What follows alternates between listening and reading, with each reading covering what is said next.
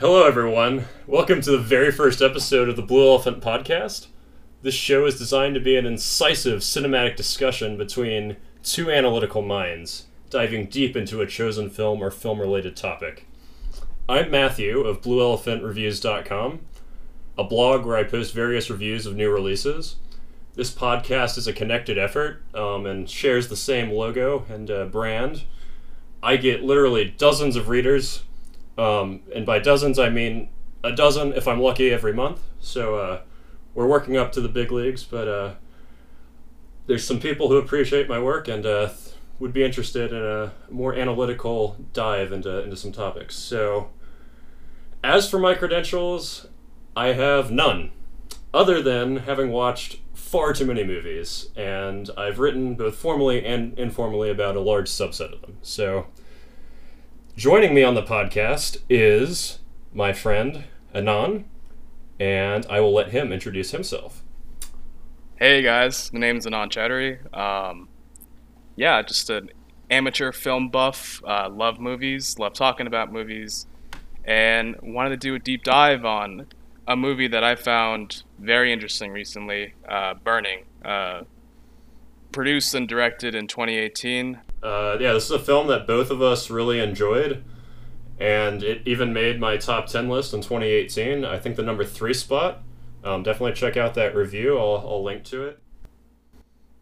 All right, moving into the film discussion, I just want to let everyone know that this is going to be a pretty high level discussion. Uh, high level meaning in depth, and we expect everyone to have seen the movie. This is going to be super duper spoilers, so make sure you watch this movie if you intend to listen to this. And I hope you get something out of it, and you get to uh, think about some things you maybe didn't think about on your, your first watch. So I'll let Anon start things off. Um, we'll start, let's say, beginning of the movie. No place better. Yeah, so um, I guess starting from the beginning of the movie, um, yeah, so basically at the beginning of the movie, you have the protagonist, Jong Soo. Uh, just from first appearances, it seems like he's kind of your average part time worker. Uh, at the very beginning of the movie, it's very, uh, I guess, like unceremonious. He's just walking up the street, to making some deliveries, and then all of a sudden, uh, he reaches the shopping center. the The music swells up, and you kind of notice, or yeah, he he kind of passes through as if nothing's arrived, but then at the very uh, front of the shopping center, there's some girl who starts to notice Soo um, as he walks through. Um, when Soo finishes the delivery, the girl flags him down and says, "Hey, come back later for the raffle drawing." Um, they are in front of the uh, storefront for, uh, I guess, like a prize raffle. Uh, it turns out after Soo returns from the raffle that the girl has recognized Soo as they had lived uh, in the same childhood village, but she's seemingly unrecognizable, having gone through plastic surgery. Um, when Jong Soo just hadn't recognized this girl from her past. Um, yeah, I I think it's really interesting the how he films that scene with her just being she looks like basically a background character at first, and then uh, then she's like you know one of the main characters in the plot. So it's like really emphasizing how she comes out of nowhere into his life. Yeah, and I think um, first shots and last shots to me are very important to kind of understanding a film. And one of the things that I found was really interesting about this opening scene is that it's not like uh, Jong Soo, the main character, isn't given like some Hollywood treatment. Actually, the opening of the the scene it's just like a shot of a crate where he's off frame, just taking a, a smoke break. Um, people are filmed very naturally, naturally, and uh, the film is throughout the film the camera follows Jong Soo, but I think early on the director kind of maintains this distance between the camera and the character, uh, signaling um, that we're following this character, but we may not necessarily believe or see things in the same way this character does. Yeah, yeah, uh, that's that's a big uh, point, I guess, later in the film as we, we get to know some things. But uh, yeah, let's. Uh, I'll, I'll, let you continue talking about uh, this relationship. Yeah, f- for sure. And then um, I guess um, one of the techniques that they use, uh, one of the reasons actually why I like this movie is that it's uh, it uses language and uh, uh, cinematic presentation in a very interesting way.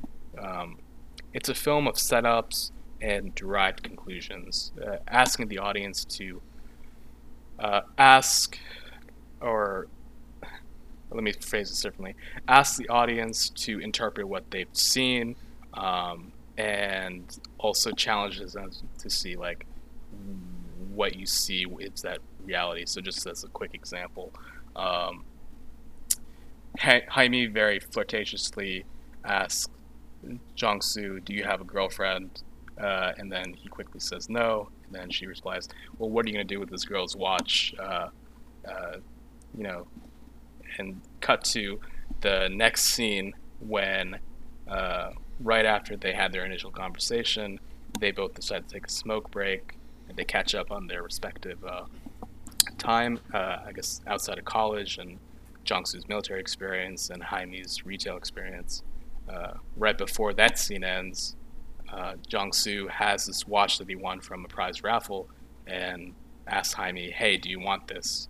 So in, in that little vignette, you have this idea of uh, Jaime putting the idea in the viewer's head of, hey, you know, it's this is an, a symbol, an item of, I guess, a desire for a relationship. And Jong-soo, whether intentional or unintentional, or if he's just following a whim, decides to give this watch that he earned back to Jaime as perhaps a signal, interesting, uh, a signal uh, indicating that he wants a potential relationship with Jaime. Yeah. And I think that the film does a really a great job at just these little subtle cues, these yeah. setups and direct. I, I, think it's a very subtle, yeah, subtle um, exchange of rings sort of uh, metaphor. But uh, anyways, that might be going a little too too far. But yeah, moving along to they go get uh, a meal together, followed by going to her apartment, and things escalate. But uh, uh, yeah, talk talk about the uh, the apartment. There's some some symbolism there. Yeah, I think um, actually the director n- noted that uh, a lot of this movie was shot on location, and I guess in that particular apartment complex uh, that they filmed, uh, it's a section of Seoul that uh, there's a lot of wealth and prosperity around it, but there's these little pockets where like poverty and hard hardened existence really happens. So uh, Jaime lives in this dark, damp apartment, but uh, she has. It's an interesting uh, thing that happens where she talks about like the sunlight that goes into her apartment and says, you know, it's a dark and small apartment, but every so often the uh, the sun uh, bounces off the Seoul Tower and shines into my room, but you have to be lucky to see it. Um, and towards the end of the scene where uh, Jong-soo and Jaime are together in the apartment, uh, he notices this, you know, ever so slightly beams of sunlight. So again, it's another example, kind of like, uh, you know, you give this watch to your girlfriend. Um, you know, this sunlight is rare. Uh, right after uh, a scene where they've spent some time together, it's setups and derived conclusions. I think the audience understands that without anything overtly signaled to them that Jong-soo seeing the sunlight uh, means that he understands it's like a rare occasion and there's some kind of cosmic significance to him in this moment. And I thought that was just a great way. The whole 20 minutes, effectively, I would classify as kind of a, like a meet cute, like basically its own like mini rom com, uh, so to speak.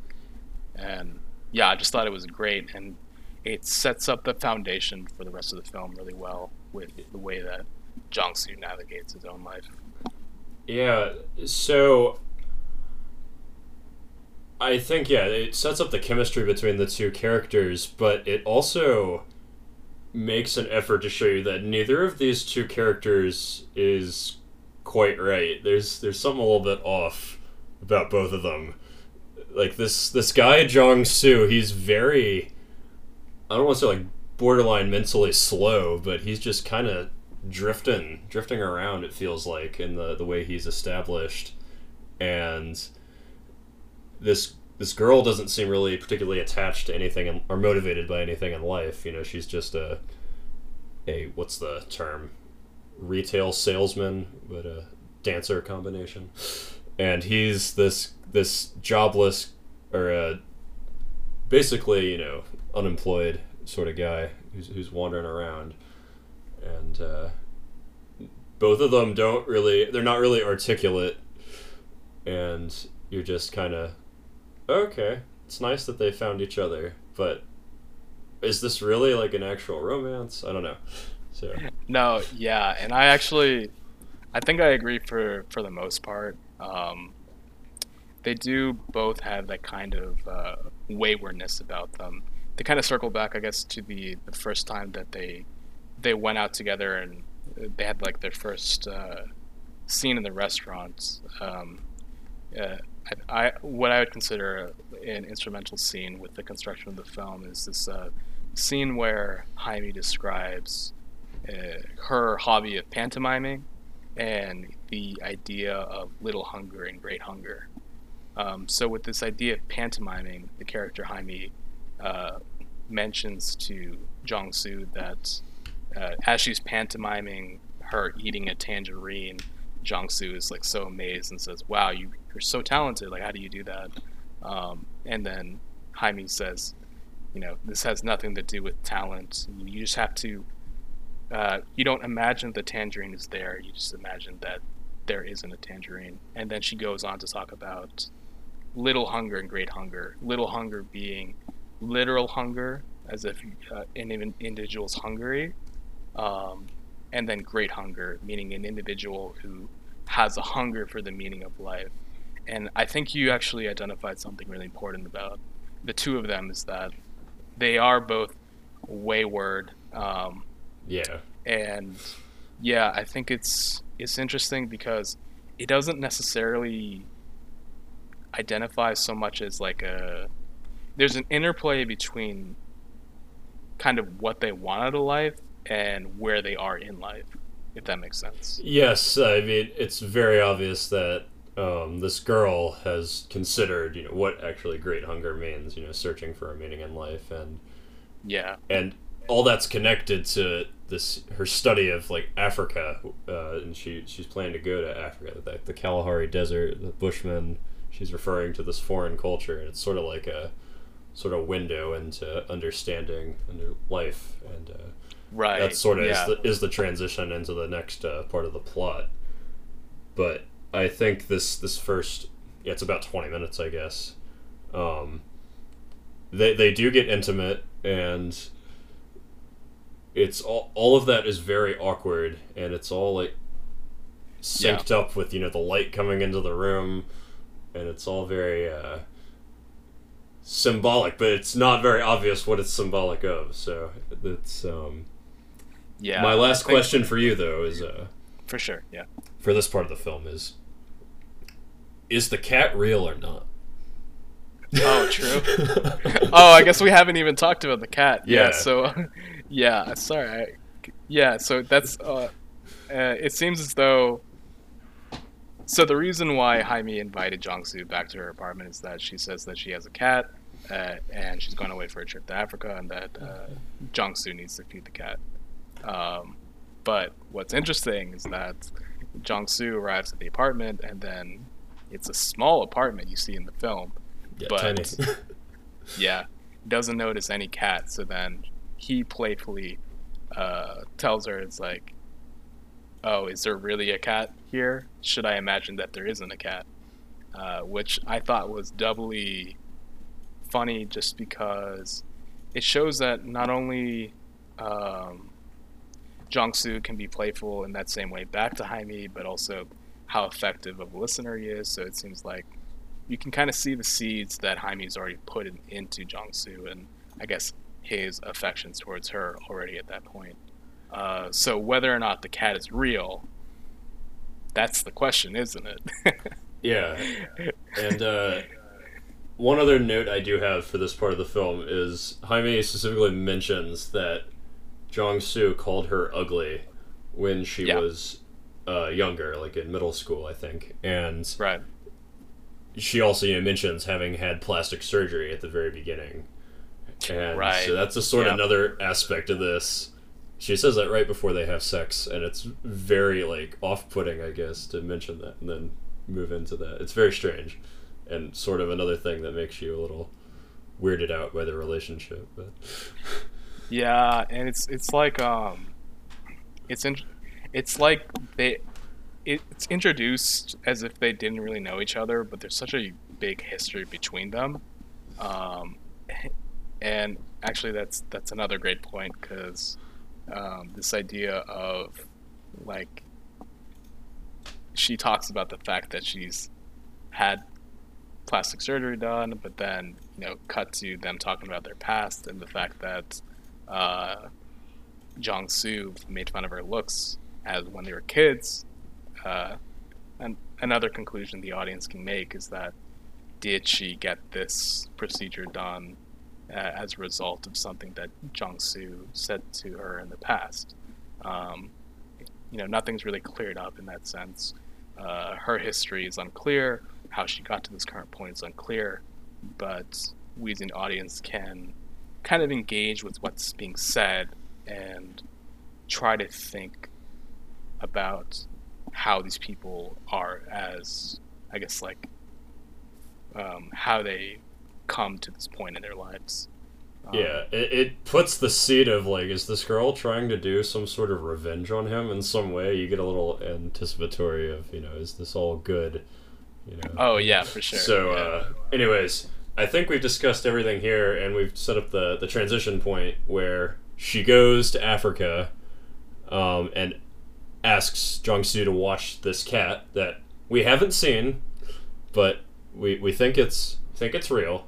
Some things later in the film suggest it's real, but the uh, the thing is that Jong Soo is like fixated on this girl at this point. You know, he's coming in, um, doing things with himself with the light in the room in the apartment while she's gone, and uh, at the same time, so he, he clearly has some sort of you know affectionate attachment to her.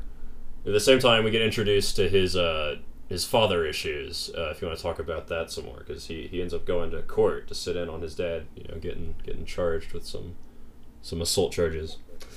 Yeah, it's, it's so uh, along with I guess the main through line of uh, Jong Soo's romance with Jaime, there's also uh, Jong Soo's relationship with his father. So when Jaime gets uh, takes his trip, takes her trip to Africa at the same time, uh, his father, who happens to be in some legal trouble, um, later in the film you learn that he, Jong father, uh, assaulted a effectively a government officer and was being put into trial. Um, uh, has to take care of the family farm at Paju. Uh, in the meantime, it's a location that's, uh, I guess, it's close to North Korea, um, and during the time where he's taking care of uh, that whole segment of the film, basically after Jaime takes her trip into Africa, it's you learn more about Soo, his family relationships, his motivation, um, and kind of it, it's not overtly said, but um, you kind of learn uh, just from looks and glances that Soo um, has towards his father. Uh, I guess for a little bit of context, there's a scene where Jong Soo visits his father at a courtroom. Um, they don't exchange words at all. He's up at front, uh, uh, I guess in the uh, podium ballot area. He's kind of in the audience. There's a lot of distance between the two physically, and you can figure emotionally as well because all it takes for the father to kind of shoo away his son is that right before his uh, sentencing or um, his his first kind of uh, I guess legal proceeding, he just stares blankly at his son who's sitting alone in the audience, and the son just walks away. Um, so there's definitely some issues there, um, and that gets expanded on later on in the film. Yeah. Um, as he talks about it with uh, the other characters, Ben Kim, who's introduced later, and Heidi as well. Yeah, so the the big emphasis in this section is the distance between him and the rest of his family because I think right Yeah. before that he goes back to the the family farm. So at, at this point we're introduced to basically the two contrasting settings of the film. You know, in the city where like Jaime's apartment is, and then the rural the farm area outside the city where Yeah. Jong Soo um, has his residency at his family's place. And he has to be there because no one else is there due to his father, you know, being legal trouble. Yeah. And so And then- he, it's it's and then very empty. He's distant from his father. It, you can see the isolation, and all, all that's at the farm is this one, you know, cow, old calf, Right. and uh, yeah, it's, Yeah. And uh, it's a little creepy. there's so yeah, actually, um, and the calf uh, plays an important symbol within the movie as well because uh, uh, I guess within certain cultures, uh, the idea of a calf is symbolized as a symbol of innocence, um, and uh, Jong-soo's father is a livestock farmer, and as a livestock farmer, it's very interesting to note that he has barely any livestock, minus this one singular calf. Uh, the first time within the film that Jong-soo, the protagonist, interacts with the calf, he gets up real close to the calf, he feeds it hay, sings to it, talks to it. Um, so, as an audience member, you can kind of see the relationship that Jong-soo has with the calf, and much like how the calf is like left alone and abandoned within the farm, you can kind of make a parallel between the calf and Jong-soo himself, uh, being within this uh, large, desolate farm away from large segments of society, uh, basically um, maintaining his family's property and somewhat his family's legacy, uh, and taking care of his singular calf as the just turning himself into a livestock farmer, just like his father. Um, so that's very just out of place for him because we find out you know early in the film that he's an aspiring writer. He went to college and got a degree in creative writing of, Yeah. of all things. And uh, he's that that sets up also the uh, is everything as it appears in from his point of view. But uh, I won't get into that right now. But he he's very ill suited towards this type of life. Um, by all observable measures. Yeah, definitely. It's it's um, and I guess it kind of speaks to the uh, Faulkner uh, uh, influences within the story. So um, Yeah, talk about the source material to this uh, real quick. yeah, definitely. So uh, this film, Burning, is an adaptation of uh, Haruki Murakami's short story named Barn Burning, which in turn is also an adaptation of uh, William Faulkner's short story by the same name. Um, I'm not sure And- call it an adaptation of the Faulkner. It shares the same name. yeah, yeah, I guess Different, uh, different right, stories. So, different stories, same. Yeah, I agree. So, but yeah, both are, but- both are influences on the film for sure. Yeah. So both Faulkner and Murakami are influences on this film, Barn Burning, and the director Lee, uh, the director of this film, had a interesting quote where he talked about writing this film and described it as a Faulkner protagonist navigating his way through the Murakami world. Interesting. Yeah, and uh, I guess I'm because I'm familiar a little bit with both Faulkner and Murakami. I, I think that quote hit doubly to me because um, when we were just talking about some of the the family burdens and strifes that Jong Soo, the protagonist, has had to endure, a lot of Faulkner's work uh, deals with this kind of uh, generational burden, like uh, the sons uh, paying for the mistakes of the fathers and uh, just things we inherit from our parents that may not necessarily be things that we want. You know, just like a Faulkner protagonist is someone who's uh, short end of the stick, you know, has a chip on their shoulder. The um, the Jong-soo of the world, uh, an educated, college-educated person who has to deal with, uh, I guess, some of the downsides of his family legacy. Yeah, for sure. So let's uh let's keep moving through the plot to uh, get to the the next bit because through this part where Jong-soo is alone, Jaime's you know off in Africa, or is she? Just kidding. Um. so yeah, he he goes back to her apartment again. You know, he, he's touching Yeah. himself with the light coming through the window. So I have a theory about the symbolism of you know light reflecting off a tower coming into the window. I think it's a phallic symbol. Prove me wrong, but anyways, I won't spend too long on that. We Yeah, still don't. I- we, we still yeah. don't see this cat, so Yeah. you know it's very strange. You know, but we see cat poop, so we think it's real. It's just it. Director's messing with you through this. You know, everything's not not quite right. You're just. It's why you stay interested in the movie, but it's it's a little it's a little weird. Um, Yeah, it's interesting because it's like um, at, at this part of the film is the, he's putting in the seeds of uh, you know uh, everything may not be as it seems. Um, I, I think also, yeah, I mentioned uh, Faulkner protagonist in a Murakami world. The second part of that, uh, Murakami is really big. The Japanese author, which this uh, film was adapted from, uh, the short story adapted from.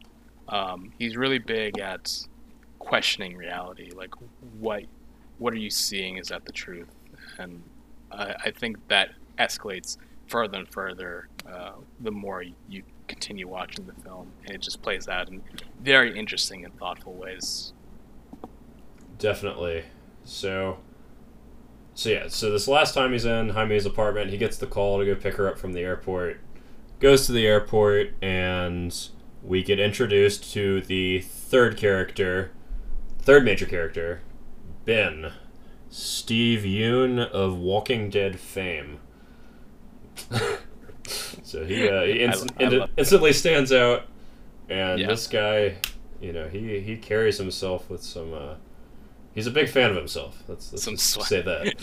yeah yeah it's uh it's funny because uh yeah i guess they do like first introductions within the airport the whole scene is, sh- is shocking because uh i guess from jong su's perspective you know jaime called jong su to pick her up from the airport and you know he thought he'd just be picking up jaime but here comes ben like uh um when they're uh they all decide as a group in the airport to go and grab some food together. Um Jong-soo is driving, Jaime is uh, in the passenger seat, and then Ben, the character, is sitting in the back and, you know, just like bragging about himself. You, you very quickly, like, he, literally says uh, uh, superior DNA. Like, yeah, he's talking to his Yeah. mom, right? Yeah, I have, Yeah, he's you, you- gave me superior DNA or something like that. It's Yeah, hilarious. it's, uh, yeah, it's very, um, it's funny because, and I, I think this just kind of goes to the casting of the film as well because, uh, you know, Stephen Yeun, he's like an amazing actor in my opinion, and Oh, yeah. I love them in The Walking Dead. Very likable guy, but exactly. It's great casting for that reason. yeah, he's uh he's playing this kind of, I guess not exactly a a douche per se, but guy with douche-like tendencies, where he's very braggadocious, you know, as you mentioned, and uh, very full of himself. But he's so likable Yeah, as a he's person. Yeah, so- ridiculously gregarious. Yeah. Yeah. Um, so then after that, uh, the plot continues. They decide to uh, they have their first sit down meal uh, together. The three of them. Yeah, this is this is one of the most important scenes in the movie. I think Yeah, um, I, I'd agree. Yeah. the, the lunch scene after the airport. hmm Um, Uh, yeah. So so Jaime kind of digs deeper into her experience within um, her African experience, and then they talk about uh, her sunset tour, where she discusses about. Um, well, first she's very excited to kind of talk to uh, Soo, but then quickly works herself up as she discusses this uh, tour she took, where she saw the sunset. It was getting darker and darker, and then internally she felt as though something inside her just told her the world is ending. She had a very emotional reaction, and she felt as though as the sunset fell within um, uh, uh, her sunset tour, she just uh, felt as though she, she felt as though she's gonna die effectively, and she didn't cries, and then yeah, more, more than that, yeah, she she transitions from excited to sad. But Yeah, I it's very- specifically very- wrote down this quote. She says like, "I wish I could vanish," I wish I could vanish. Yeah, and that you know brings in your uh, your first clues as to sort of the what's actually going on here with this her and this new guy. yeah, And um, but then yeah, right after that, yeah, Ben goes. People Yeah. crying is really really interesting, you know. Really? I, I've never shed a single tear. I've never like- shed a single tear. Yeah, Whoa, is this dude a sociopath? Like yeah, no empathy.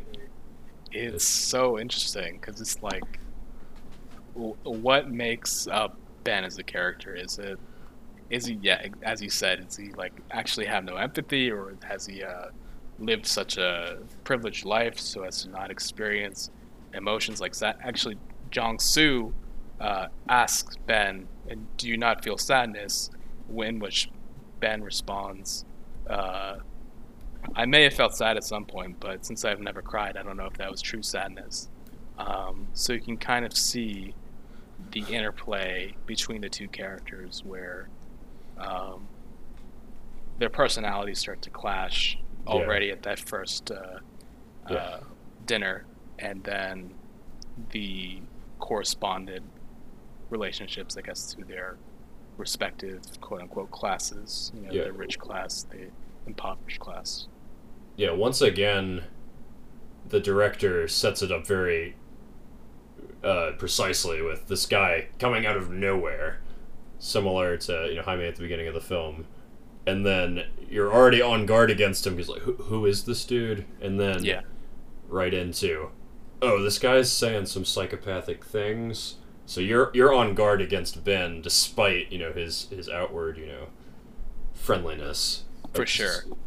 Yeah, and it's yeah, and then you also notice things too because Ben uh, serves as kind of a threat towards uh, Jong-soo and Jaime's like its blossoming relationship, um, and there are things that Ben's starting to notice about Jaime that seemed they were private, intimate moments between Jong-soo and Jaime. For example, uh, the first time Jong-soo and Jaime go out on a date, uh, Jaime falls asleep in her chair, and Jong-soo decides just to sit next to her, uh, kind of peacefully just letting her sleep and waiting for her to wake up. Um, Jaime does the same thing again when it was the three of us, the three of them, uh, Jong-soo, Ben, and her. Uh, she falls asleep, and then Ben remarks, "Oh, isn't it so cute? She falls asleep like that, just ten seconds." So, as an audience member, understanding the movie from Jong Soo's perspective, what was set up as a personal, uh, cute moment between the characters Jong Soo and Jaime kind of gets entreated on by Ben noticing the same behavior uh, within Jaime. So it's these little challenges start to come up throughout the film, and I think they're played in very interesting and subtle ways. a- and at a- the end of it, yeah, That's a, yeah, that's a very good point. You know, because at, at the end of all this, Ben takes uh, Jaime home. You know, Yeah. Jong Soo doesn't put up a fight there, yeah, and you immediately are concerned. But you're concerned by this, despite you know, with no other context, you wouldn't be. But with the context of the film, you are very Yeah. much on guard. And uh, I personally think this is at this point in the film, Jong Soo has lost Jaime, just you know, at a higher level than you know. Never he he sees her again, but I, I think it's over between them after this scene. that's interesting. So Yeah, I think um, you make a good point. Uh, it, I I don't think you necessarily like if there's a definitive loss. I don't think it's necessarily at this point, but it after this first dinner, it does start to hit a pattern, a negative pattern of uh, trying to recapture whatever that sunlight moment was, and just repeated attempts and failures. Um, but I, I think you bring up a good point. It's like you, you kind of track where these characters are in the relationship, between each other in these like pivotal scenes. These like essentially conversation scenes, but the way they're framed and kind of the conversations that happen, uh, the Yeah. relationships unfold. Yeah. So, the scene I have coming after this one is him going, Jong Soo going back to the the Paju house in the countryside, and this is something I didn't mention earlier. But every time he goes to his house, he gets a phone call, and there's no response when he says hello, and this Yeah. happens two or three times, and we're we're never made to know who it is. Um, Yeah. at Yeah, one I- point in the movie, actually, I think. We'll talk about that when we get there. But, anyways, at this point, it's just really weird and adds to sort of that creepy emptiness in his life. But uh, if Yeah. you have uh, any inkling, you know, because I when I first watched it, is this his dad trying to call him? Is this you know we learn he he lost it or his mother left? Is this his mother trying to call him and not having the nerve to talk?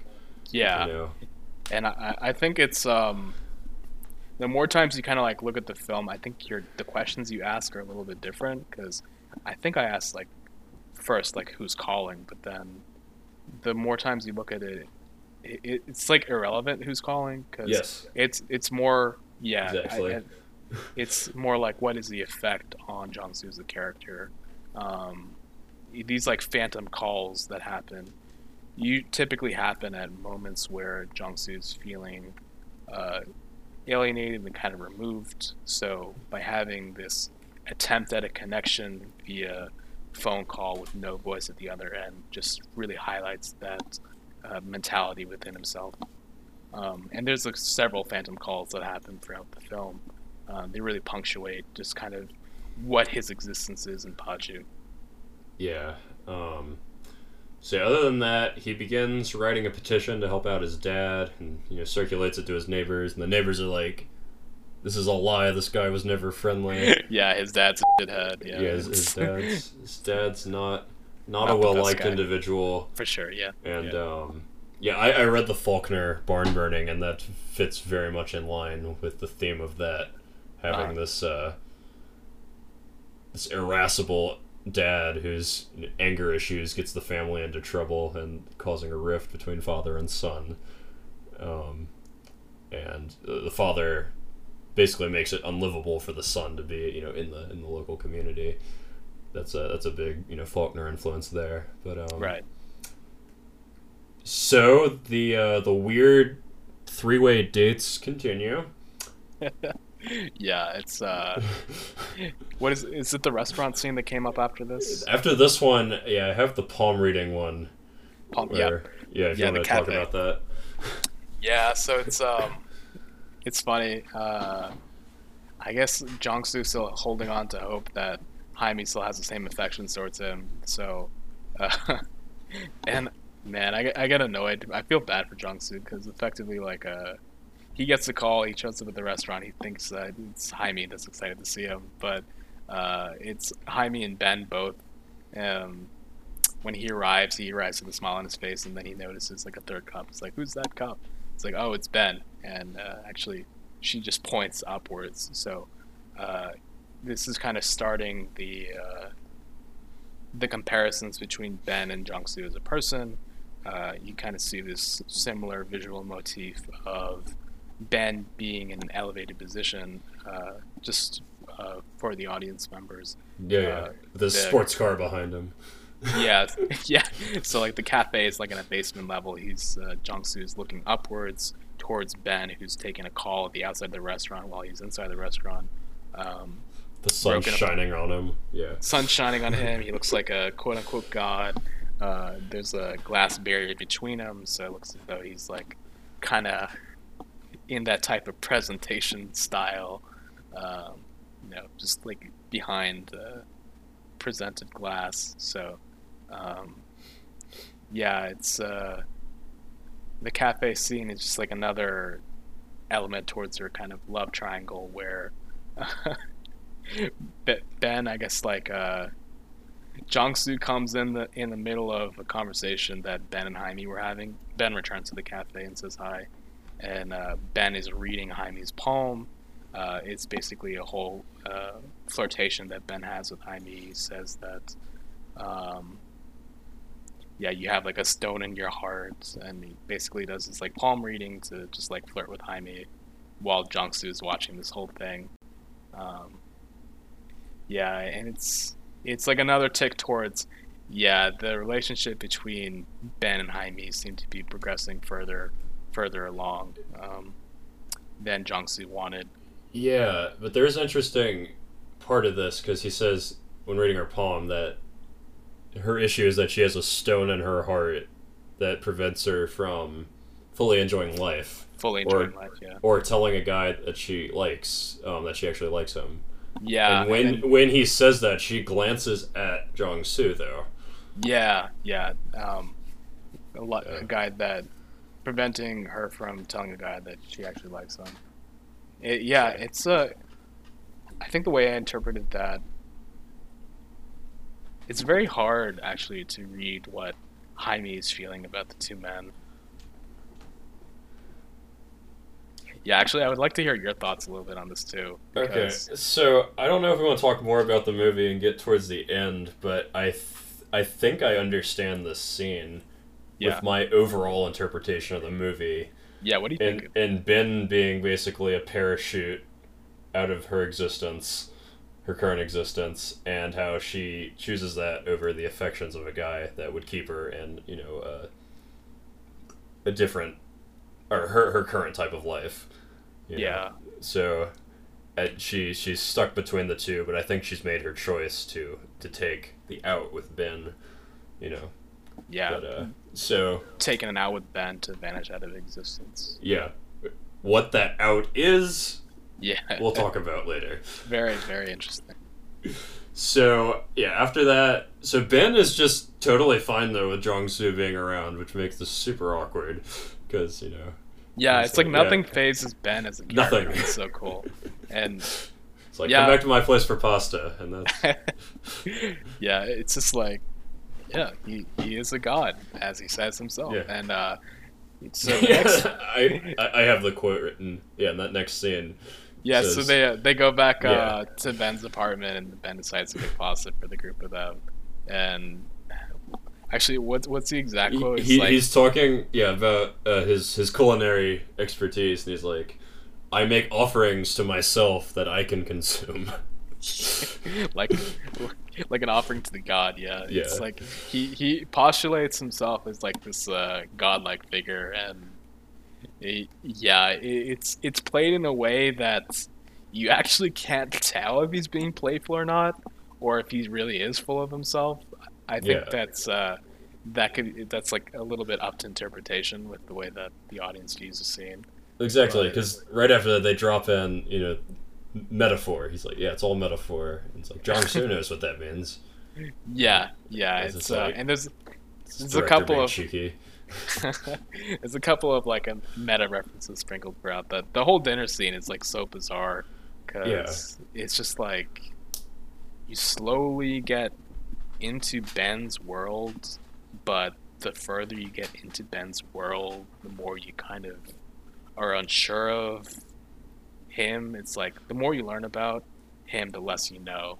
Um, and they have us so in the scene where the three of them are at Ben's apartment, Jaime and Soo take a break. They're uh, taking a smoke break uh, on Ben's balcony, which actually it's uh, kind of a repeated visual motif of just like the pair of them smoking.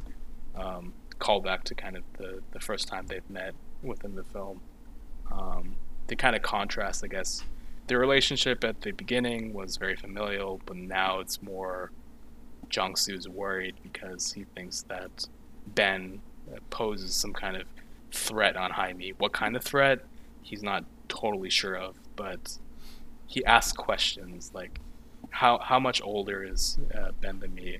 Jaime responds, six or seven years." It's, and then uh, Ben asks, uh, "How how how can he be this uh, young and rich? Um, uh, what is what was the line that he did? Like uh, listen to music while cooking pasta. yeah. So, yeah, basically, I want to mention that right before this balcony scene, that's when he's in the bathroom. Jong Soo is in the bathroom, and he finds this box of like makeup Yeah. utensils, uh, for lack of a better term.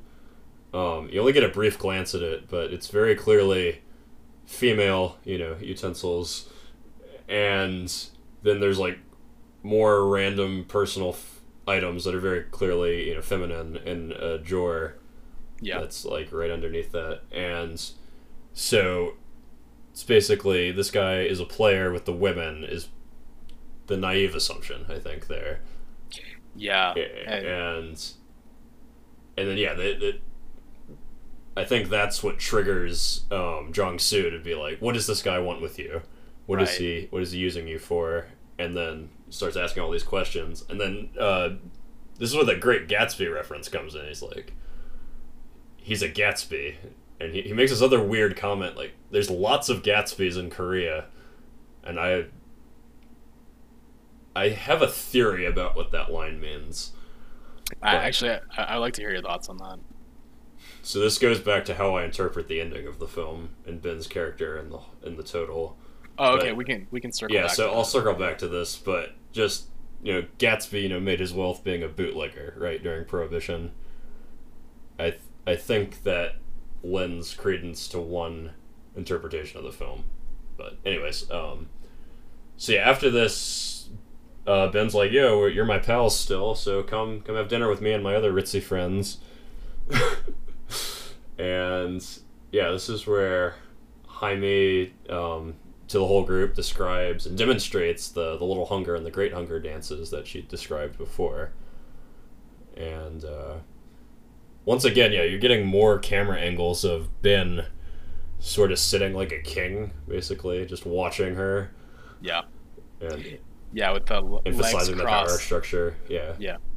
Yeah, that that was a key scene too because uh, uh, within the dinner scene, like uh, Jaime demonstrates the Little Hunger, Great Hunger dance, and it's actually a little bit heartbreaking because she puts in a lot of passion into this dance. Is something that she explained with a lot of uh, fervor to Jongsu. But as she's dancing, you have a group of uh, Ben's, I guess, friends surrounded by this table.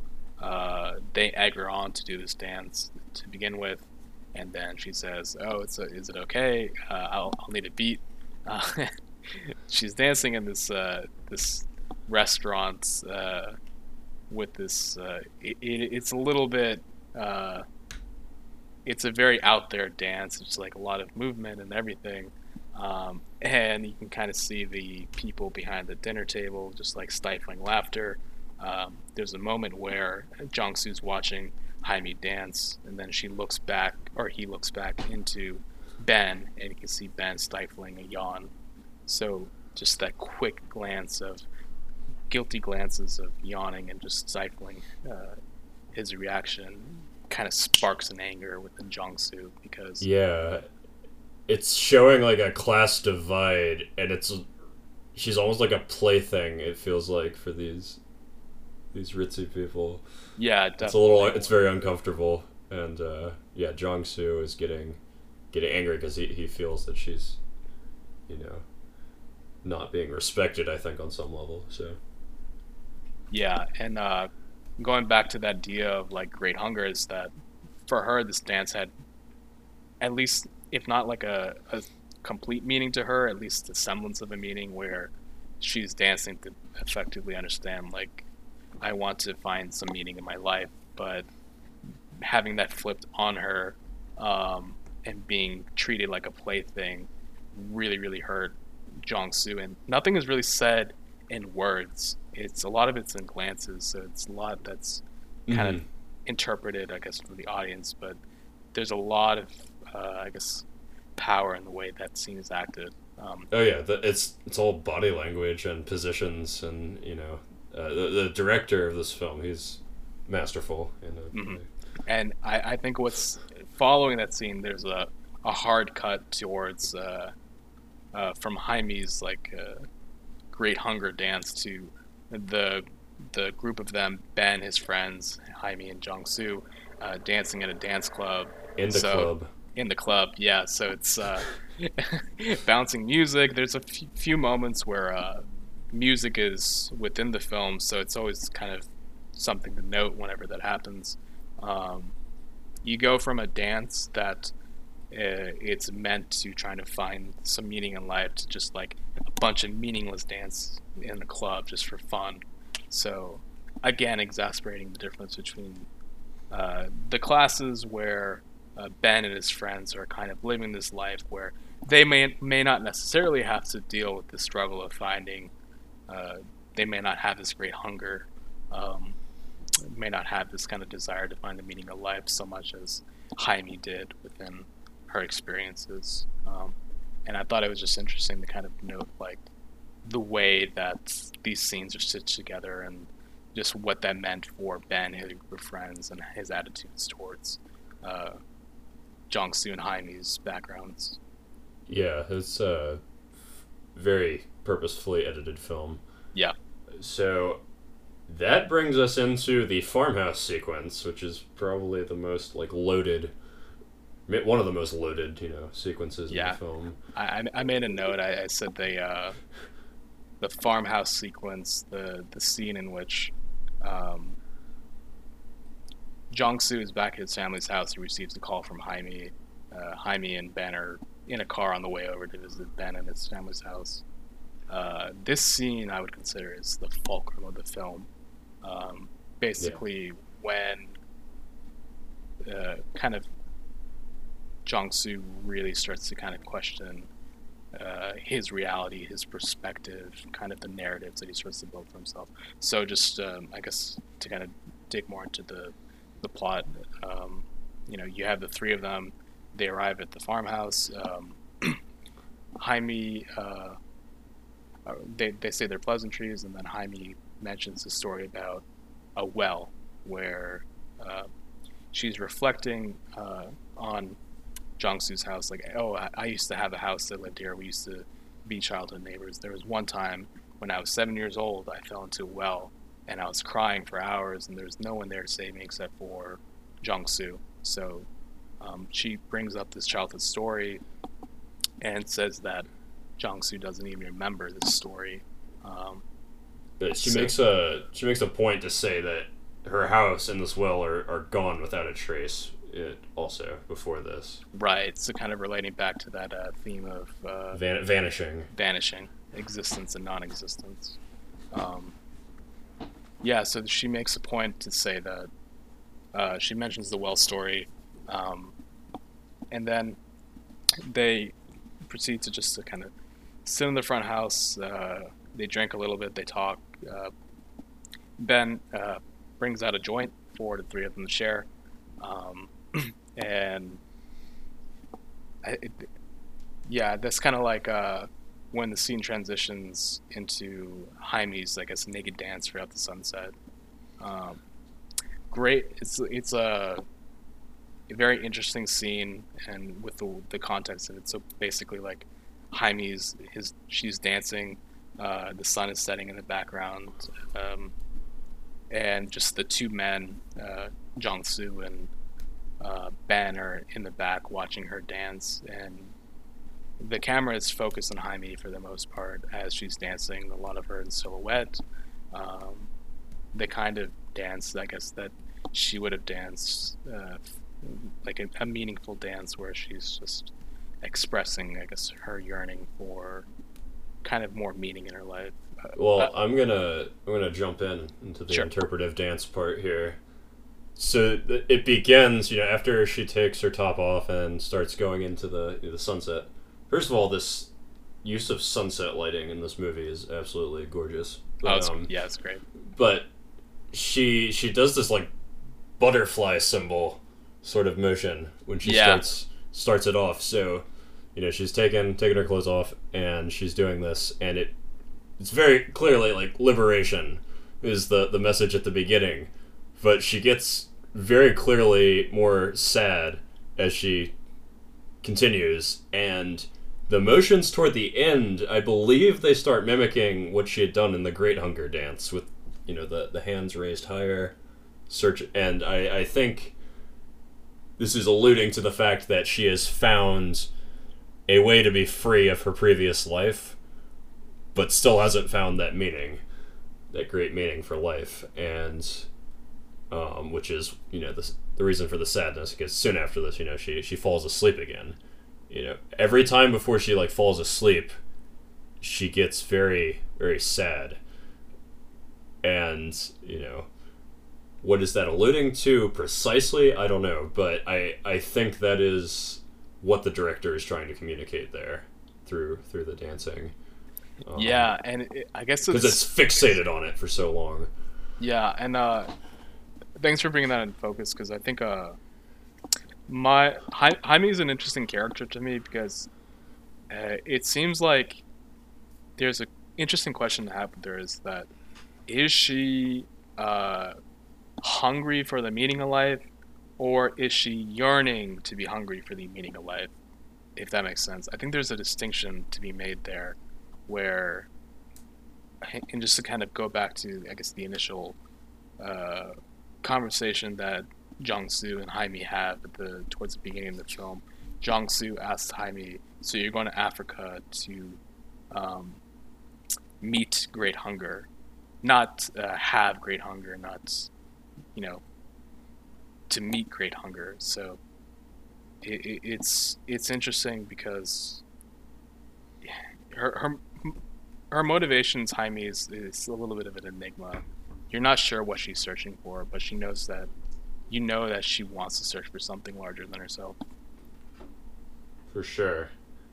And so after this happens and she falls asleep, um, Jong Soo just starts giving uh, a heart to heart with uh, Ben. Yeah. And he starts alluding directly to what we were talking about earlier, you know, the Faulkner daddy issues. Yeah. And the so temper. He's talking about, yeah, his dad forced him to burn his mother's clothing after she left with his sister, you know, because she couldn't stand to be with her, his father. Yeah. Important to note all the burning references throughout. Oh, yeah, because Ben just immediately blurts out. Yeah. I burned down greenhouses. Yeah. It's like, wait, what the? and then this is yeah plucked straight from the source material, Murakami. If you want yeah. to talk yeah. about that. So so Ben uh, talks about. Um, he goes on that says, "I burned down greenhouses." Um, yeah, it just gets.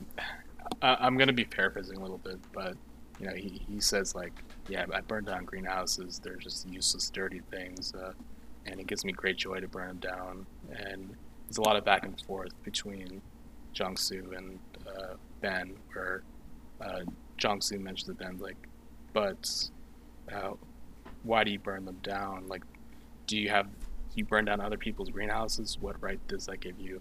Uh, with Ben responds like, does rain have the right? Does rain make any judgment when it comes in and washes everything away? Um, it, there's no moral judgment here. It's kind of the the moral laws of nature.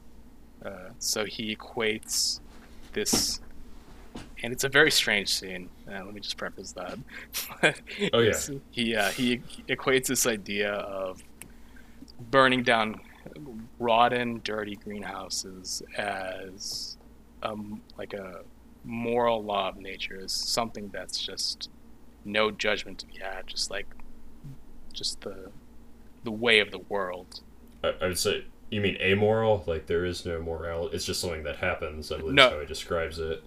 Yeah, yeah. So he he says like um, it's he equates morality towards uh, just like uh, natural order, uh, um, which kind of I guess gives more a little bit more insight in terms of the way that Ben functions through the world because he sees the act of just justice and burning and uh, just um, vindictive actions as like a just part of a natural order. Um, uh, he says it's all while being super stoned, um, and he goes on to talks about, uh, yeah, I uh, I burn a greenhouse every two months. Uh, it gives me great joy. It's like a, I feel the, the base of it it it fills the base to the bones of my body. Um, yeah, the bass sound and heart.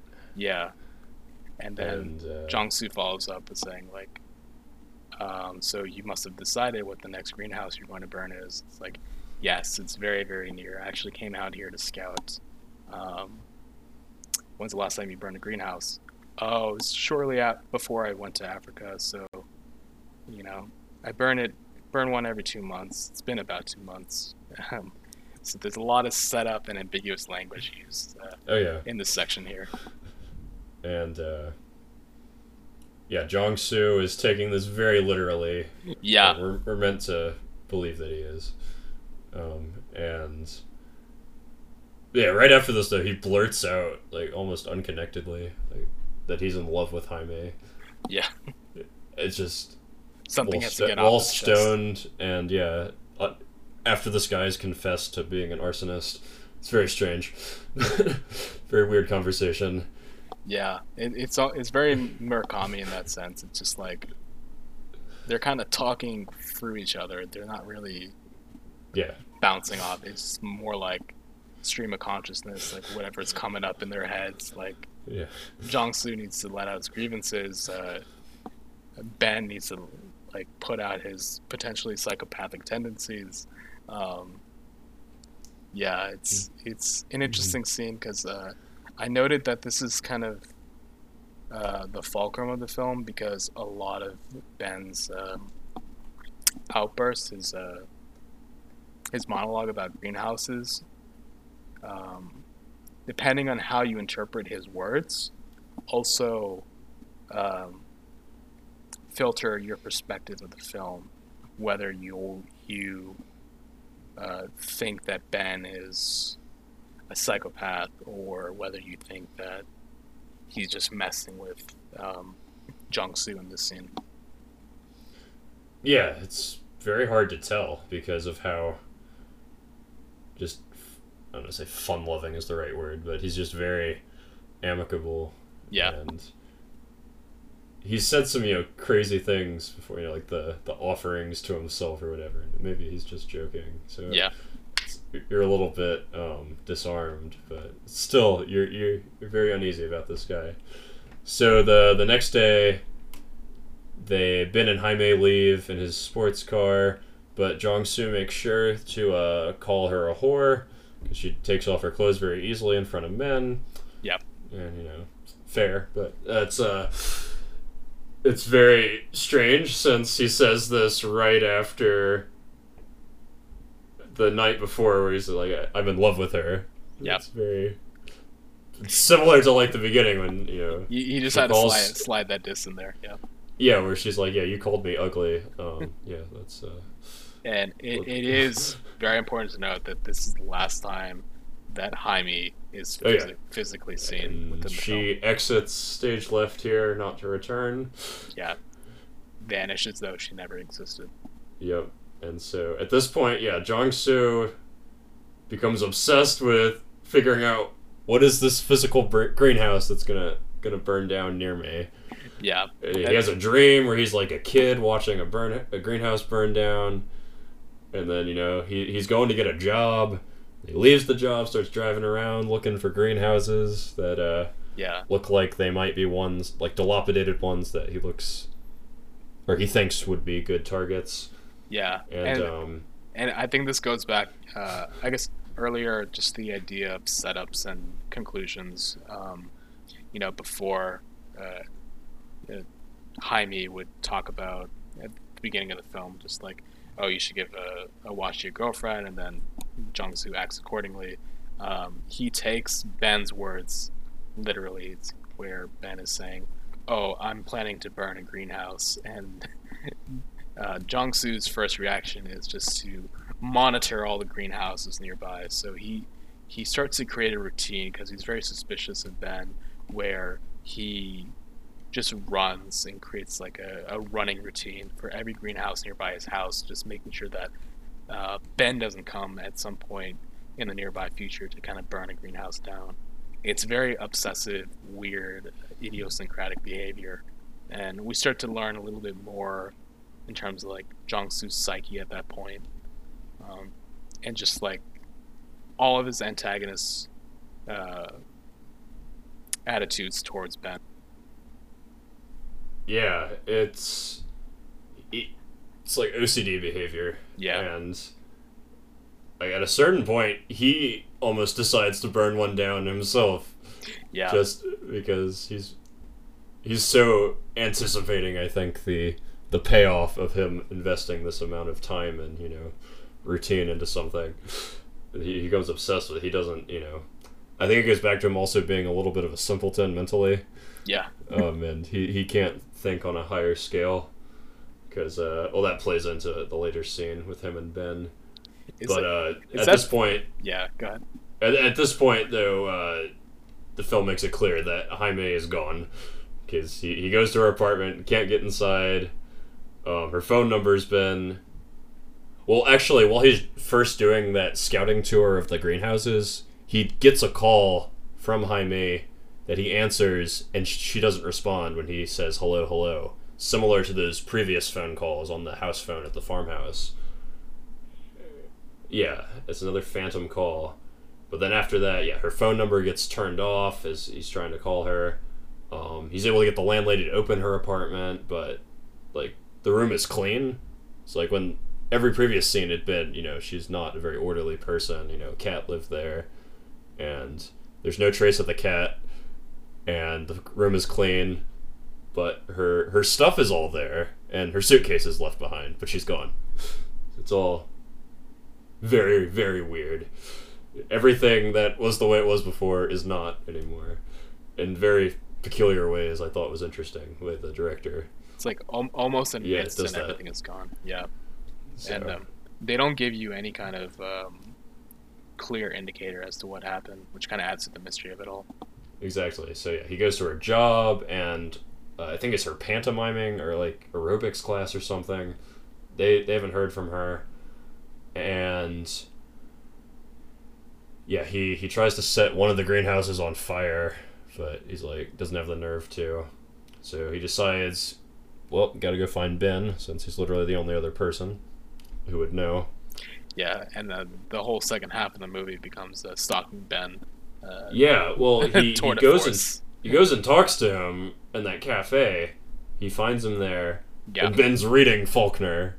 He's reading the collected short stories of Faulkner. The first one is Barn Burning in that particular edition.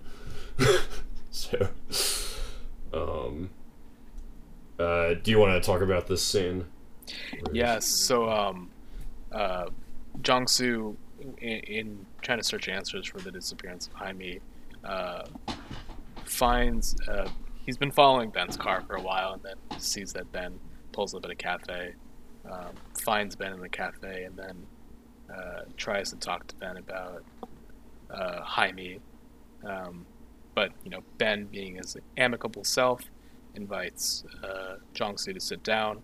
Uh, he talks about, oh hey, you know, thank you for recommending me Faulkner, which is obviously an allusion to the source material. Um, and then again talks about, so what kind of story you're writing. Um, and again, I think this leans into the the the, the theme of perception and narrative because the constant references that Ben makes throughout the films about what kind of story Ben is writing uh, can be interpreted in several ways. I, the way I interpret it is, I think the stories that we write are kind of the stories, our perceptions that we have of the world.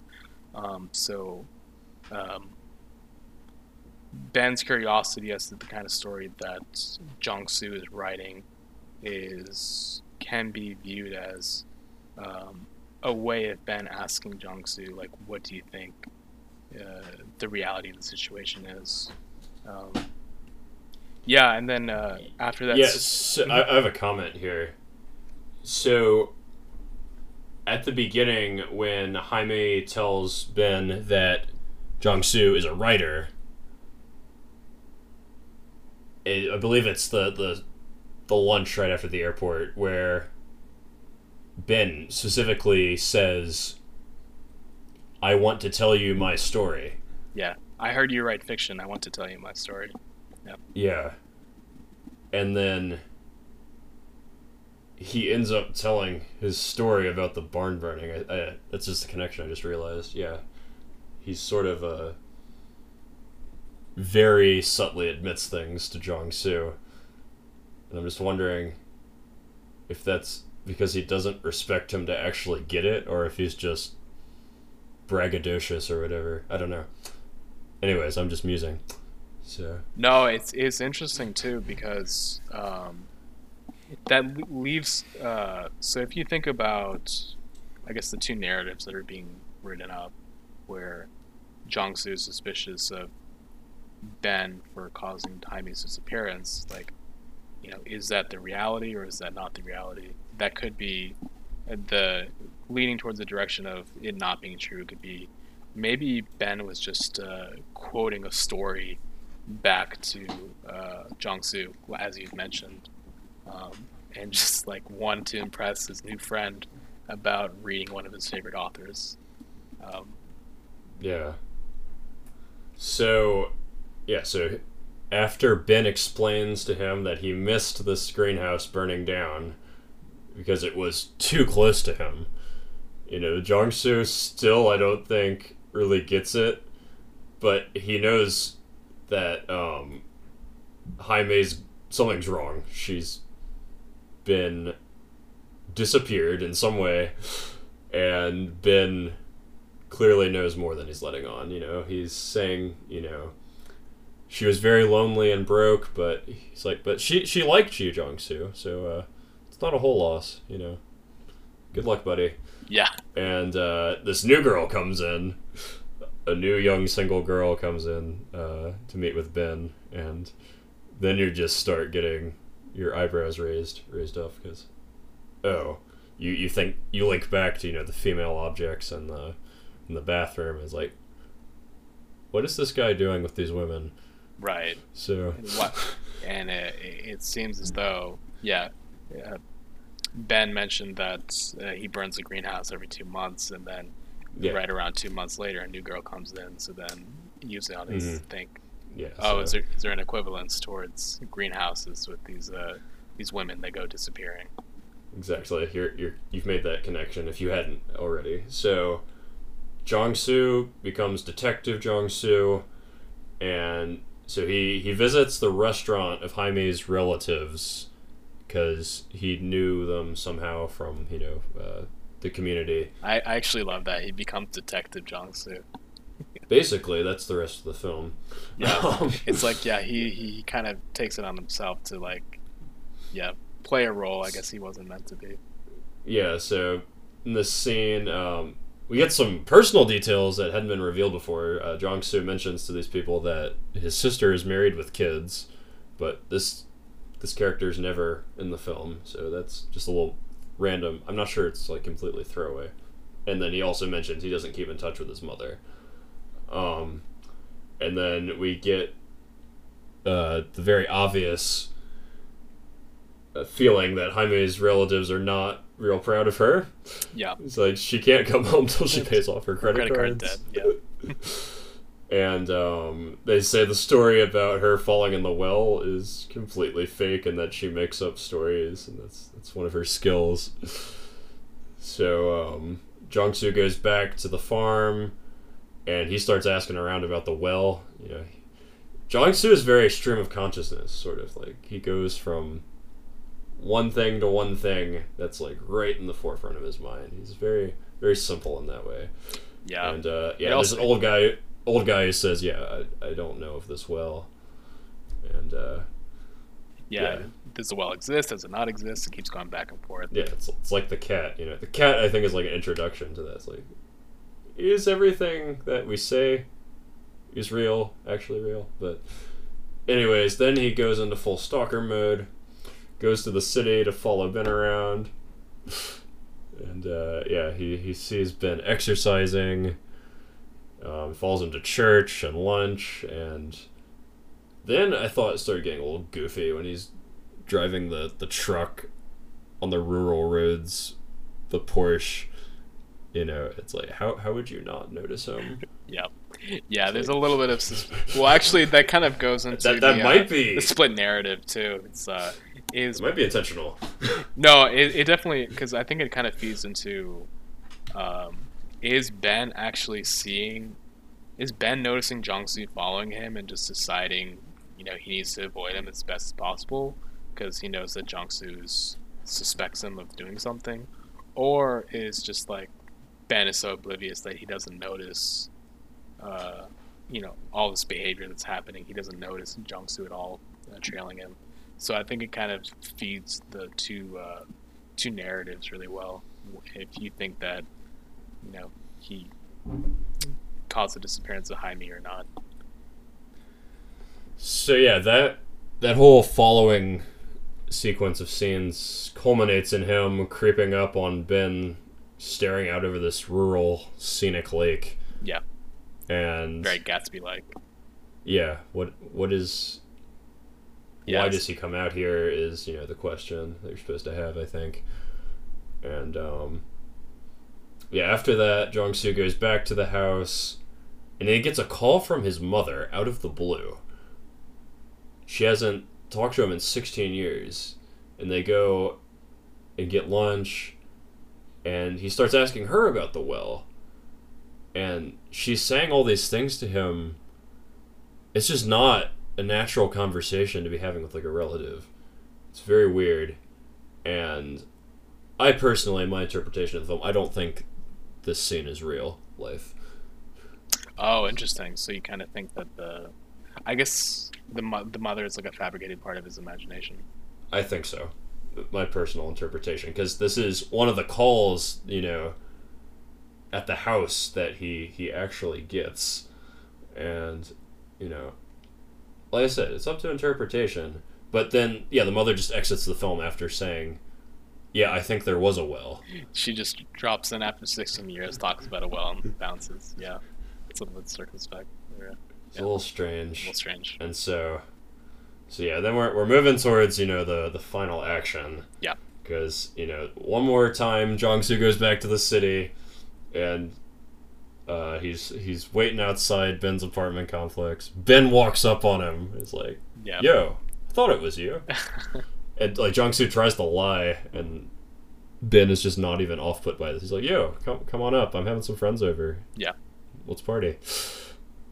And uh, once it, he's still so weirdly likable, yeah. even at this It's point. it's so annoying how likable he is. It's just like you want. He says all the wrong things that rub you the wrong way, but the way that Steven Yeun plays that character just like so brilliant. yeah, and so, and he has the cat. Like he has a physical cat now. it's like, yeah, I found it on as, as a stray on the street, and Oh, Uh, and, and, and then something to note. So like uh, when um, Jong Soo enters the apartment, um Ben is getting ready for this party, but then as he opens the door, the his supposed stray cat leaves, um, enters the garage, and they're trying to pick up the cat. Uh, Jong Soo calls the cat by the name that Jaime gave the cat, Boil. and- Yes. and the cat responds. So that's Yeah. another mark to Jong Soo as to, oh hey, maybe this is uh, maybe this is not Ben's cat. Maybe this is a an animal that he lifted from Jaime as like a trophy. yeah, and it's like, oh, this cat is real. Okay. Not sure if I buy that completely, but you know, this, this surface level interpretation, I'm with it. That's what you're supposed to naively assume. And um, so yeah, that happens. And well, before that, he goes to the the same bathroom and opens that same drawer, and the watch is in there. And it's like, That was the watch that, oh, that Ben gifted Jaime earlier. Yeah. yeah. So another thing, like, is that a trophy he's taken from a from a victim of some sort? And Jong Soo at this point is fully Ben is either you know a serial killer or something you know equally as terrible, and the fact that he sticks around is a little weird, but he. Uh, I think he puts these things together while in the company because they have this dinner party, and basically that new girl that Ben was with earlier this same sort of sequence plays out where she's you know making a fool of herself talking about the chinese or is so, something to that effect. Yeah, she she's mentioning about how I guess uh, some Chinese customers that pick up like makeups within her uh, store booth just uh, uh, throw throw money in very weird. It was, it was very like uh, just like kind of a dumb anecdote that she threw in there, but it, it's to um, yeah, kind of to your point. Um, there's this kind of repetition that goes on where there's a new girl in his life. It's framed almost identically to the first time that Jaime was introduced into Ben's friends group. Uh, they kind of bring her along. She's a little bit naive and um, kind of used for their entertainment. Um, so, as a viewer and understanding things from Jong perspective, you kind of built this idea that, uh, you know, putting all these setups together, you derive a possible conclusion of, um, you know, if uh, Ben is talking about these greenhouses that he burns every two months, there's a new girl that comes in, uh, there's all these accessories that are left over from uh, just these uh, different girls that might have been in Ben's life. Uh, you have this cat that may have been Jaime's that Ben has. You put all these pieces together in the same way that Jong Soo starts to put all these pieces together. and and during this scene he's sitting in that same you know very reserved reclined kingly power position um and it's transitions i i don't remember the music cue here exactly but i do remember the music getting a little bit more dramatic from this point in the film onward. I could be mistaken but Yeah, there's a little you, bit of you know you know that like ben is the enemy this dude is a weirdo and you're connecting that with jong soo's state of mind and yeah we're, we're approaching you know the, the dramatic ending um because yeah john jong soo pieces out of there and ben stops him for a second and he's tells him he's too serious and he needs to find the bass sound in his own heart Yeah. It's just like call back to the last time he's uh, discussed that. yeah Um, last and time. he's that- like, yep. Well, earlier um, in the sequence, uh, Ben asked Jong Soo what he was writing about again, and Jong Soo responded that life is like a mystery, sort uh, alluding to sort of like his detective phase right now. I think, and he's basically trying to figure figure Ben out. And uh, I think this relates back to Ben just being, you know, super arrogant, and he I think he's doing, you know, illicit things, but, you know, he's very proud of it. And he's, you know, desires notoriety despite that, you know, undermining, you know, what he's trying to do. So it's sort of like a, a line he has to walk, you know. So he's very, very in love with himself. And, uh, but yeah, so at that point, Jong Soo pieces out of there. Um, There's a couple, and he- a couple he- actions he- that happen at the end. Yeah. yeah, he he wraps up, you know, some loose ends in his life.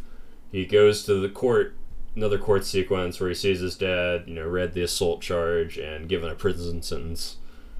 So the the petition didn't do anything. His dad and him are completely, you know, separated. So he's cut off from all family. This is another reason why I think the mother conversation was not real because, you know, I think he is completely severed from his family at this point in the movie. Because at this point, he sells the calf on the farm. And, um, Kind of his last uh, like attachment really to that space, exactly. and it's it, it's akin to like a him giving out the calf is like a sacrificial um, action where it's almost as though the veneer of whatever innocent life he may or may not have led it's kind of gone at this point uh, due to just uh, all of this anger that's been boiling and burning inside him throughout the film Yeah, in a sense, I think that's that's close to it. Yeah, he has.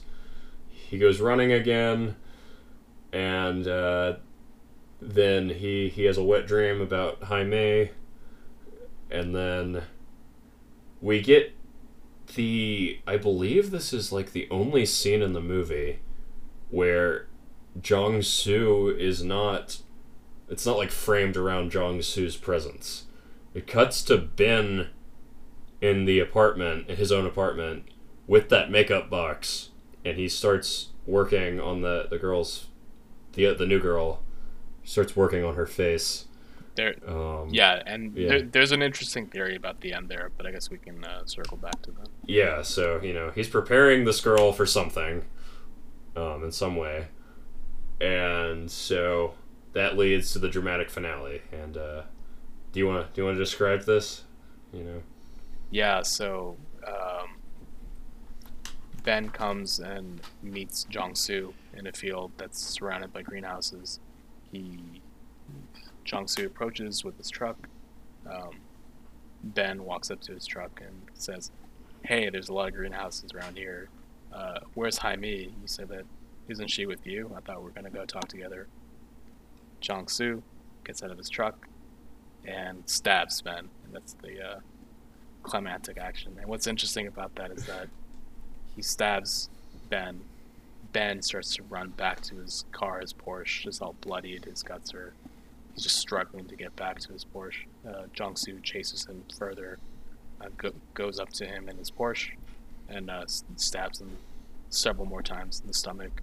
And while, while he's doing that, uh, Ben grabs Jong Soo and gives him a hug. Um, so even in death, death, there's some ambiguity where you're not even sure up until the very end whether or not Ben was responsible for the disappearance of Jaime, whether or not Ben killed Jaime. There's no, um, I guess, reaction or revelation there. Um, so at the very end of that, Jong Soo uh, stuffs Ben in his Porsche, uh, strips all of his clothes, bloody clothes, um, goes back to his truck, and grabs a can of kerosene, lights a match, or puts the kerosene on the Porsche and Ben's body, lights a match. Ben is effectively burning uh, to death um, within uh, his Porsche as like a coffin.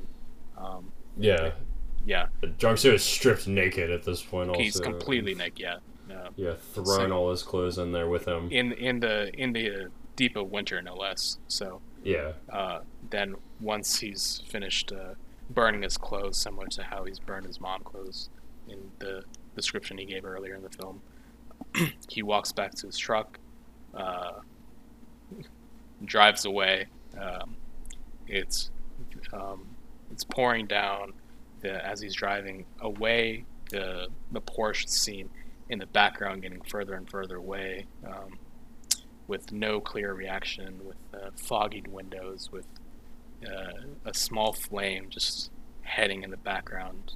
Uh, nothing is clear, no conclusions are given. It's just fully just the final action of the film. Um, and Yeah. then you hear the uh, the soundtrack come up again, um, which I, I thought was just like a powerful ending, like and a very ambitious one, I'd say.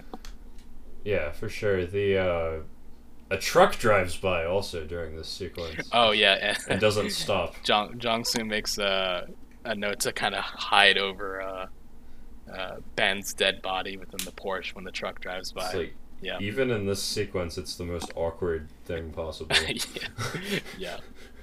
So, yeah, that's that is what happens in the film, you know.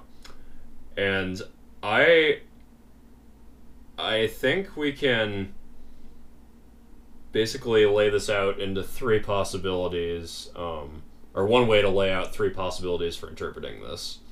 And I'm going to say number 1, Jong Soo is imagining everything. Number two, Jong Soo is imagining, you know, some of the things that happen in this movie. And three, everything is reality. And I I lean towards number two. And I think this kind of goes back to um, it's an interesting film because I don't think any one interpretation is the full truth. Um, there's a couple. Yes. There's a couple of those hints dropped in um, this idea of simultaneous existence. There could be narrative threads that uh, happen to coexist. I think that's an important part of the film's construction because everything is ambiguous. There's a, a mystery to the world, um, and there are many different ways to explain the actions that happen in the film. And I think it's so. Yeah, sorry. Go ahead. Sorry. So so I was gonna go on from that. Yeah. That's what I was thinking right after watching it. You know. Yeah. Trying to deduce, and I was like, this is the wrong way to think about it. Yeah. Because it doesn't matter. Yeah. what matters is that he is an unreliable narrator. Yeah. You know, he is aspiring fiction writer.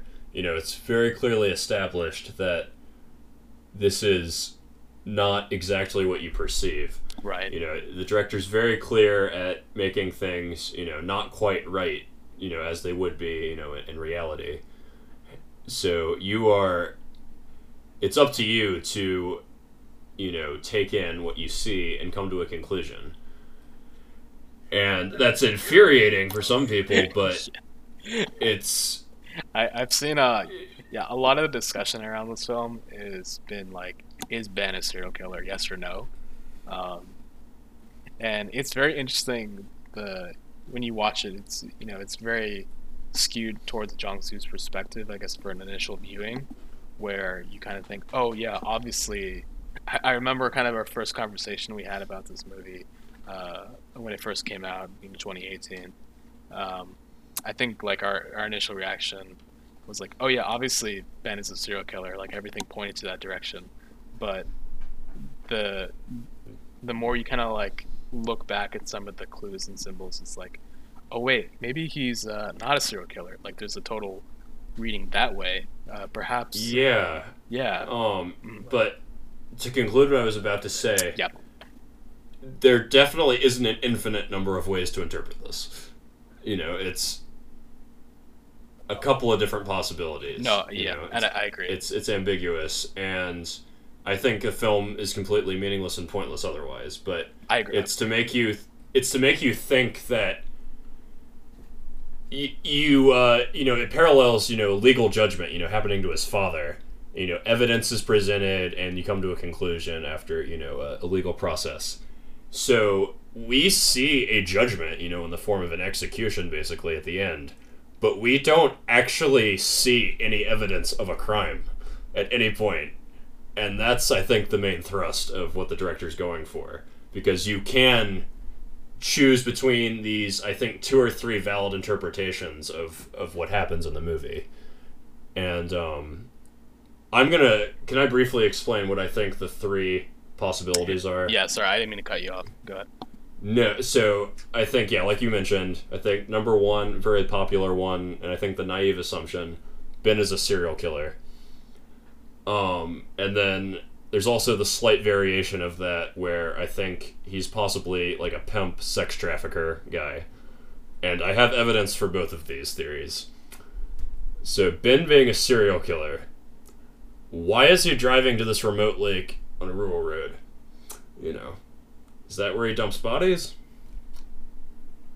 And yeah, and my only issue with this, and you know, he, he makes her disappear, Jaime disappear. These women, they disappear.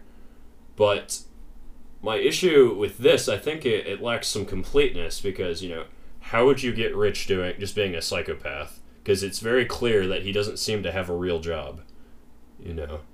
And in Murakami's work, it's even more clear in the source material that this is this guy doesn't seem to work, and that's what lends me towards the sex trafficker theory, and so that goes back to the Great Gatsby illusion. So, Great Gatsby, um, so Gatsby gets, we learn he f- gets his wealth. Sorry, spoilers for the Great Gatsby. Um, you should check it out. he uh, he acquires his wealth via bootlegging during Prohibition era, and so that this guy is do- engaging in a criminal activity of some sort is what I believe. So I think a a solid interpretation with evidence is that he is promising these young poor girls that you know they're gonna live a life of misery anyways he might as well profit off of it, and he's going to promise to you know get them a new life. He takes them on a trip somewhere, gets them to trust him, but then he sells them off to, you know, because he mentions there's lots of Gatsby's in Korea. I think this is an allusion to some like sex trafficking operation, possibly. But I might be reading way into this, but just the way that there's that you know class divide with these rich people basically seeing these lower class girls that he brings in as like you know entertainment. It's just that power dynamic seems to head in that very messed up direction. Um, but uh, so basically, I think that's that's one. I don't want to say that's my favorite interpretation of the film because that sounds kind of messed up, but I think that's the one that has the most evidence. If you have to choose an ending, uh, if you want to comment from here. Yeah, I, I think um, there's also, I guess to kind of play devil's advocate for that, there's the perspective of Ben not being a serial killer, and um, yes, I, I think I was going to talk about that next. Right. Uh, did, did you want to discuss that, or maybe I can dig into? No, no. You uh, give your. I, I want you to give your thoughts on my theory because I, I threw a bunch out there. Oh yeah, let Um, me uh, let me back up a little bit. Um, yeah, so I guess I actually haven't really thought too much about I guess Ben being a sex trafficker theory, but I Also, that that horror comment. That's another thing I wrote down. right. Um, I I, I guess um the it North Korea comment. Yeah, I mean, it do- it does um hit on I guess the motivation of Ben because I think a lot of Ben is an enigma, and one of the main things is like why is he have these connections with like Jaime and then I guess the relationship he has with the girl right after her. Um, yeah, it's and you know with it, it does leave credence to I guess some of the tangible evidence within the film. Um, you know, like the trophies that he has and the the they have a a little vignette towards the end where he's uh, I guess applying makeup towards I guess the, the, the his the newest girl that he's with. So I think there's like um more of a motivation basis I guess for uh, Ben effectively pimping out these girls, but um yeah, I guess I want Ben to be a good guy. so it's just like yeah, it, it's funny because well- it's like a lot of it is uh, you kind of choose the story you want to believe.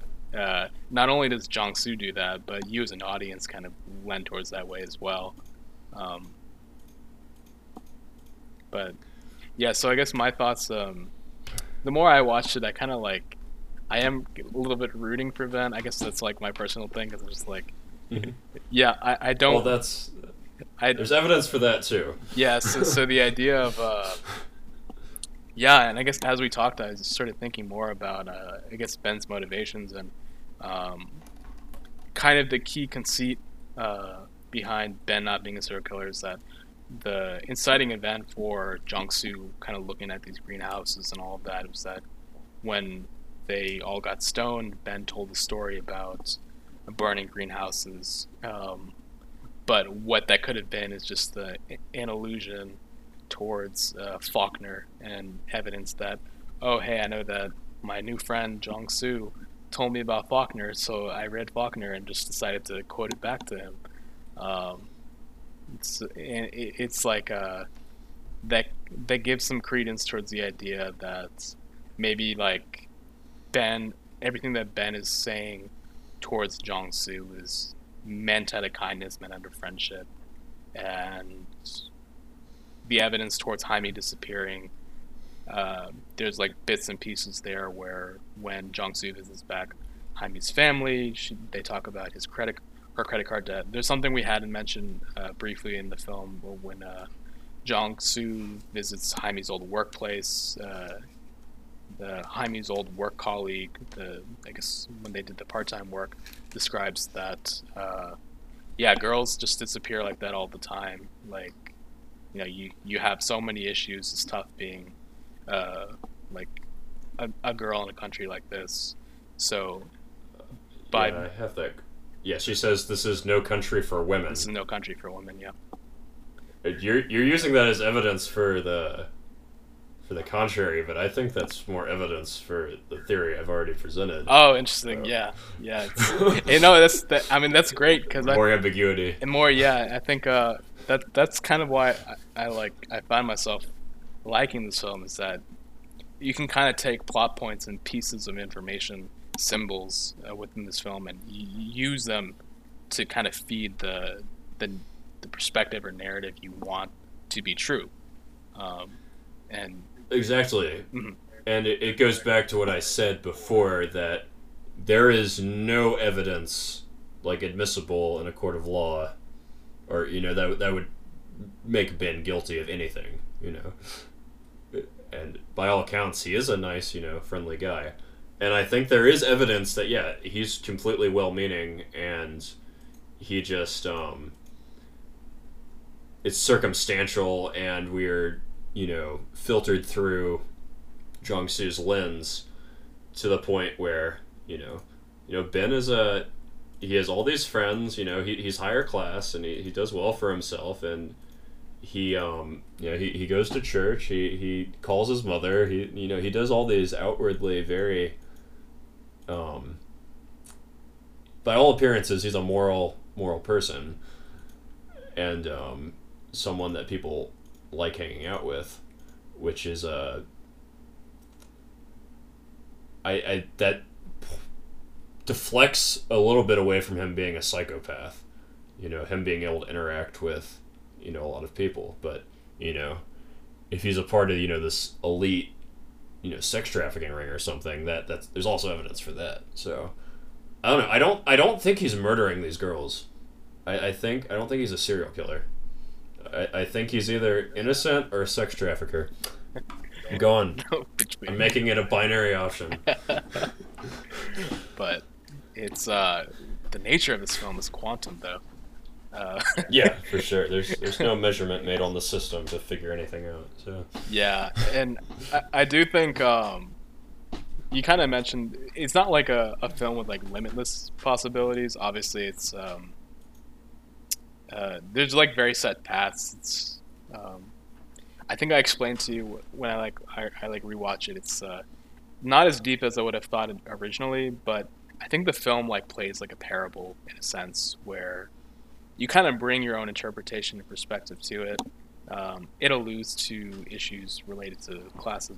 I think kind of going back to this uh, classist issue where I, I think with Jong Soo's perspective, uh, not only is the jealousy fueling his, I guess, um, egomania towards uh, Ben's character, but there's that classist struggle where he kind of sees Ben in the social stratus um, where he's able to kind of potentially get away with horrendous things. Um, think of it like a la American Psycho, where you know, mm-hmm. he he's in this kind of bubble where he's protected, and a lot of the second half of the film kind of depicts uh, Jong Soo trying to follow Ben in certain areas, but there's constantly some divide or distance between them. Um, and you kind of bring along with that, I guess it's it's not like a direct social commentary, but you kind of bring like, oh, what are my thoughts in terms of uh, it what are the moral values of a person of this class and what does that mean? Um, like is ben capable of committing these horrendous acts and is my percep- perception of ben influenced by my perception of the kind of class he's in? Um, and i think it's never so overt but it's alluded to in a way that kind of makes you critically think about your own attitudes towards these different structures. And I, I just mm-hmm. thought that was like an amazing way to kind of present some of the issues that they tackle within this. Um, just kind of put yourself into that. For sure. Yeah. Yeah, because Jong Soo does have an inherent distrust. He's very clearly from a different, him and Jaime are from a different, you know, social caste than yeah. Ben, and there is a power dynamic inherent in that and the film does play off some existing tropes of you distrust the super weird loner rich guy, you know, because of films like American Psycho. Right. You know, you you know something's awry based off preconceived uh, expectations for a character of that type, and you know both societal and through you know the cultural works that depict characters like that. So Yeah. you you are being you know subliminally messaged towards a specific conclusion but you're also being guided towards you know, like conflicting conclusions in many senses because you know is this guy virtuous or is he is he doing something messed up Yeah, and that kind of uh, brings brings back to like, uh, I eh, me looking at Jong-soo, am I relating to Jong-soo's perspective? Do I have a different perspective on the situation away from Jong-soo? Because it follows that character, but you may not necessarily agree with how that character views the world. But yeah, I just thought it was amazing. Um, and it, it made me think a little bit more than other films normally made me think. Yeah, no, it's great movie. I uh, I reread my review of it, and I I focus more on the technicals and you know a broad level overview. It's spoiler free, and um, yeah, ch- check that out if you're if you're on my website. Um, I yeah, I still like this movie a lot. Um, yeah, like, like you said, I don't think it's quite as deep as I initially thought on the first watch, but I think that what it does do, it does very well and um, yeah, I'll, I'll probably watch it again in my life, you know, which is more than I can say for the overwhelming majority of movies I have watched. That's that's awesome. Yeah, I think it's a it's a thinker for sure. yeah, so highly recommend. yeah. Uh, and, and uh, I, I hope that anyone listening, uh, you got some some value out of this, and uh, yeah, we, uh, hopefully it'll we went from. yeah. Go ahead.